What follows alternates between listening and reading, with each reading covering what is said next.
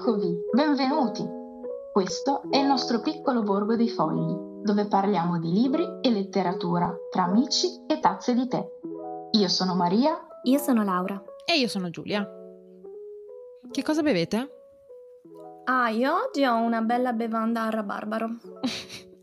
rabarbaro è una delle parole migliori di sempre. Soprattutto per chi ha problemi con la R.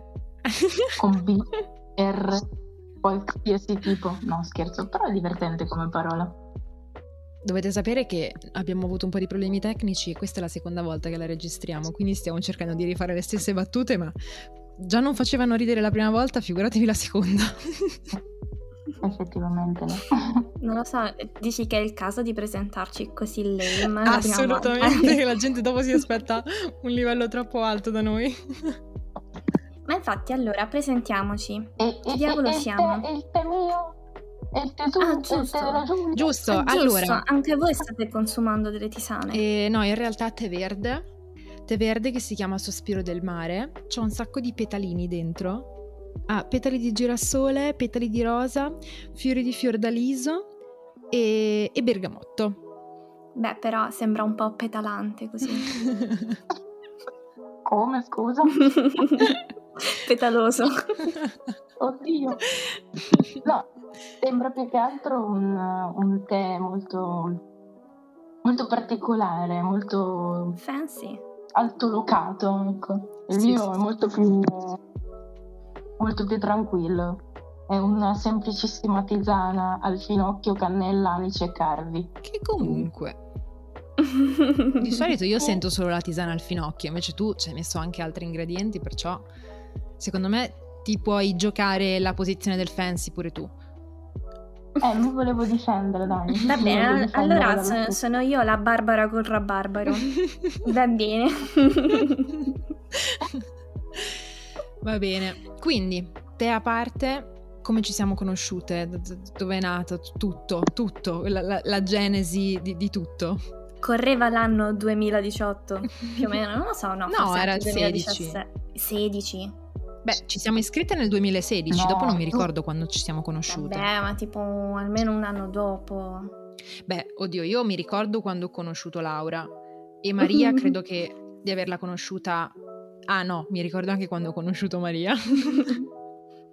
eh, eh, certo, ma avete fatto una testa che io non mi ricordavo un cavolo. Allora, ma eh, ci siamo iscritte dove? Noi abbiamo frequentato insieme l'Università di Urbino, tutte tre scellerate che hanno deciso di fare lettere, cioè di essere delle povere disoccupate senza un futuro. Esatto. Il brivido del, dell'ignoto, praticamente. E come se non bastasse, abbiamo deciso anche di iscriverci alla magistrale, sempre nello stesso ambito, quindi direi che la nostra voglia di non lavorare è tanta. Eh già. Sì, abbiamo la passione per l'essere povere. Sì, esatto. Sì, sì, sì. È una grande aspirazione. È una grande aspirazione, assolutamente. Però non è solo questo, va bene, abbiamo frequentato insieme l'università, ma eravamo talmente appassionate di povertà e di inettitudine che abbiamo deciso, insieme ad altri amici, eh, sempre dell'università, di creare insieme un gruppo di lettura dove facevamo letture in librerie che ci hanno ospitato o direttamente in piazza travestiti e questo gruppo si chiamava Il Borgo dei Folli. Dei, dei, dei folli. folli. Il Borgo dei Folli è, è un nome che non, non, mi ricordo neanche come è uscito fuori, eh, però da lì in poi noi siamo stati folli e Urbino era il nostro borgo. Anni dopo ci siamo dette, non stiamo facendo niente della nostra vita, siamo comunque le solite inette, quindi facciamo un podcast. Sicuramente siamo abbastanza interessanti che qualcun altro vorrà ascoltare quello che abbiamo da dire. Giusto? Eh. Ovvio. Io ci ascolterei. Infatti lo dovrai, lo dovrai, montare tu questo, quindi... quindi sicuro ci ascolti. Esatto. e quindi questo è come... è l'inizio come ci siamo conosciute e, mm-hmm. e adesso siamo qui. Sì. sì, perché praticamente da quel che era il Borgo dei Folli abbiamo deciso di fare un podcast in cui continuiamo a portare avanti questa passione per la letteratura e per la disoccupazione e l'abbiamo chiamato il Borgo dei Fogli. Esatto, l'assonanza mi pare chiara, e... però è anche bello che non abbia lo stesso nome perché in realtà non siamo al completo con noi tre, quindi comunque c'è della nostalgia, ma non volevamo ecco, riprendere totalmente il, il gruppone perché non ci siamo tutti. Questa cosa sottolineiamola. Sì, beh, dai, è comunque un ricordo della, della nostra infanzia universitaria da cui non ancora ci siamo completamente distaccate. Sì. Va bene. Quindi sostanzialmente si parlerà di libri, che era molto difficile da, da, capire, cioè questo è un po' il sunto, se così, in questo viale dei ricordi che avete percorso con noi, eh, vi, vi, dico cosa, qual è il riassunto, questo. Esatto, parleremo di libri, di letteratura, di eh, letture che stiamo facendo, che abbiamo appena concluso e insomma sì. ci piaceva condividere con voi, dato che noi siamo abituate eh, tra di noi proprio a parlarne, a condividere quello che leggiamo e abbiamo pensato appunto di allargare la chiacchierata anche a chi eventualmente ha piacere di ascoltarci. Esatto, esatto. Se non erro poi il titolo di questa prima puntata sarà Una stanza tutta per sé? Quasi una stanza tutta per noi, perché allora, questo titolo l'ho già pensato proprio perché dovrebbe essere un riferimento alla carissima Virginia Woolf e al suo scritto, ma anche perché è quello che rappresenta questo podcast per noi, una stanza in cui parlare ed essere pienamente noi stesse, perché vo- voi l'avete letto una stanza tutta per sé di Virginia Woolf? Io l'ho letto tanti anni fa quando ero al liceo, infatti lo ricordo molto molto a pezzi.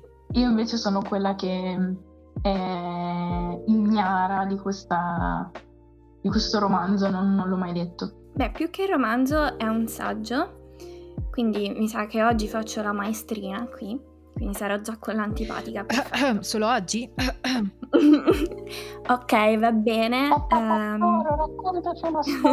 non ci posso fare niente se sono così acculturata e intelligente. No, voi dovete sapere che Laura è una dispensatrice di fatterelli, ma livello pro. Quindi penso che ne arriveranno un po' nel corso di questi episodi. Ah, oddio, ora mi dovrò impegnare per raccimolare un po' di fatterelli divertenti. Sì, sì, senti la pressione della prestazione. Adesso lo vedi che a cercare fatterelli top, top, top, top. Va bene, ma quindi di che cosa parla questo libro?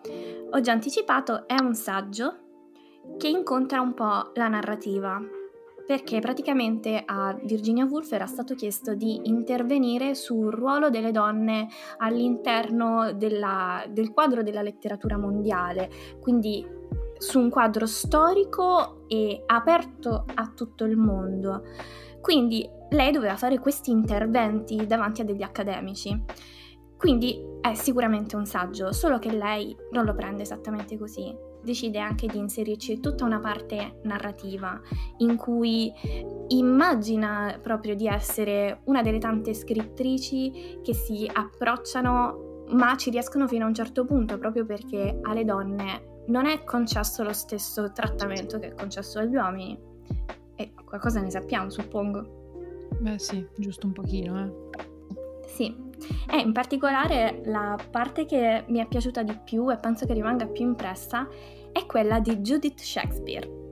Judith Shakespeare chi cavolo è? Non è nessuno, infatti se l'ha inventata Virginia Woolf, perché proprio durante le sue ricerche aveva trovato tanti accademici, tutti uomini che parlavano di donne, ovviamente, perché niente cambia nel corso della storia, adesso, ancora adesso sono gli uomini a parlare al posto delle donne sulle donne, questo non ci sorprende. Quindi che cosa era successo?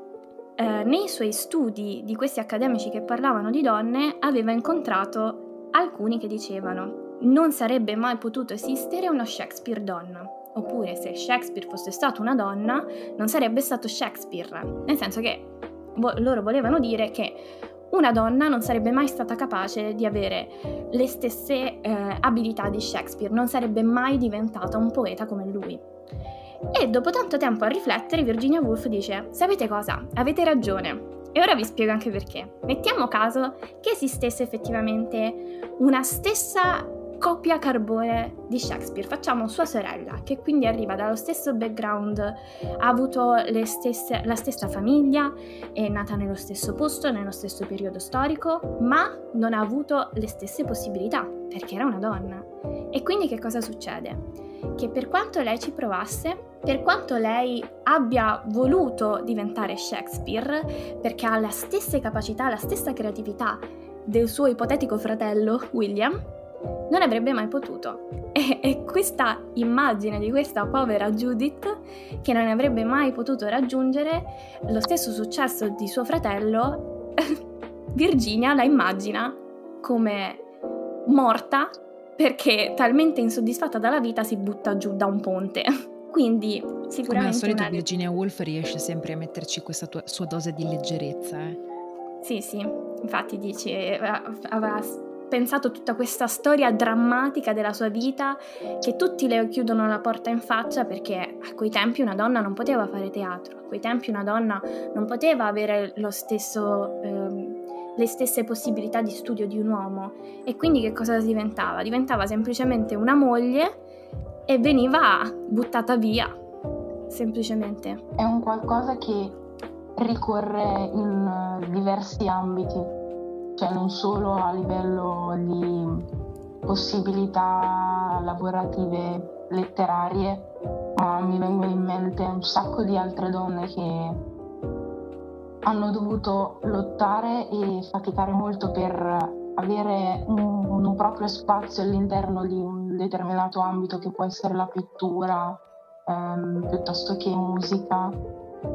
E insomma è molto, molto interessante, infatti quando ce ne hai parlato per, per la puntata mi ha incuriosito molto questo, questo testo, questo saggio di, di Virginia. Ma poi va anche inserito in un contesto storico-sociale differente dal nostro, quindi comunque magari uno neanche se lo aspetta, un testo del genere, è, cioè, è abbastanza contemporaneo. Che poi io Mm, come vi dicevo, ho anche pensato al, mm, al fatto che, ok, lei parla di, del fatto che magari non aveva le possibilità di diventare Shakespeare, però ci sono stati altri esempi come questo qua di questa pittrice di cui vi parlavo, che è Elisabeth Vigée-Lebrun, spero di non aver pronunciato male il cognome, che con tutte le possibilità economiche e sociali lei comunque è diventata una pittrice di successo, ma nel momento stesso in cui è stata costretta a sposarsi con un uomo che, mm, cioè insomma, lei non si sarebbe sposata in generale,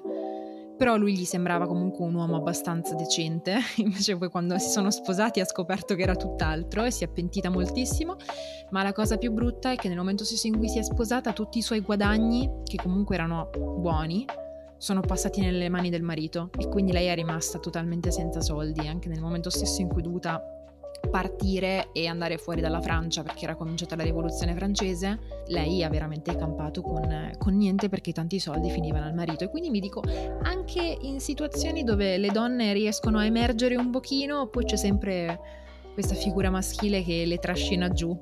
Quindi... Sì, ma questo è esattamente quello di cui parla Virginia, perché eh, il titolo è Una stanza tutta per sé, proprio perché il concetto è che una donna ha bisogno di spazio ha bisogno di spazio per potersi esprimere. Ed è quello che manca, proprio perché anche questa cosa che dici tu, che una donna per quanto potesse avere successo, comunque tutti i guadagni che aveva andavano al marito, è una cosa di cui parla anche Virginia Woolf. Lei dice, io sono fortunata che ho avuto questa parente che mi ha lasciato in eredità un, uno stipendio mensile, anche se infimo comunque mi ha reso indipendente economicamente e sono stata capace di farlo fruttare e lavorarci. Però effettivamente quello di cui ha bisogno una donna è un'indipendenza che può essere anche semplicemente una stanza in cui rifugiarsi e fare il proprio lavoro, ma per avere una stanza del genere devi avere i soldi per averla. Sì, torniamo sempre lì. Sì, assolutamente. Quindi Niente, questo era il Abbiamo motivo cominciato cui... con questa presentazione di tre donne squattrinate dalla triennale. Stiamo concludendo nello stesso modo, sono molto fiera di questa cosa. Sì, assolutamente niente è cambiato. Esatto. Pure noi abbiamo bisogno di uno stipendio, che qualcuno ci assuma. Grazie, Sì, se, Media. se questo Salve. podcast può servire, ehi là, vi mandiamo il curriculum. Curriculum bianco, solo tante lacrime sopra. esatto. La disperazione totale proprio. No, comunque, eh, tornando a, mm, a parlare anche un po' di presentazione, eccetera, eh, non so se ve lo state chiedendo, ma anche se non ve lo state chiedendo, ve lo diciamo lo stesso. Usciremo ogni lunedì, ma in realtà il del- della seconda e quarta settimana del mese. Sì, Di lunedì. A che ora?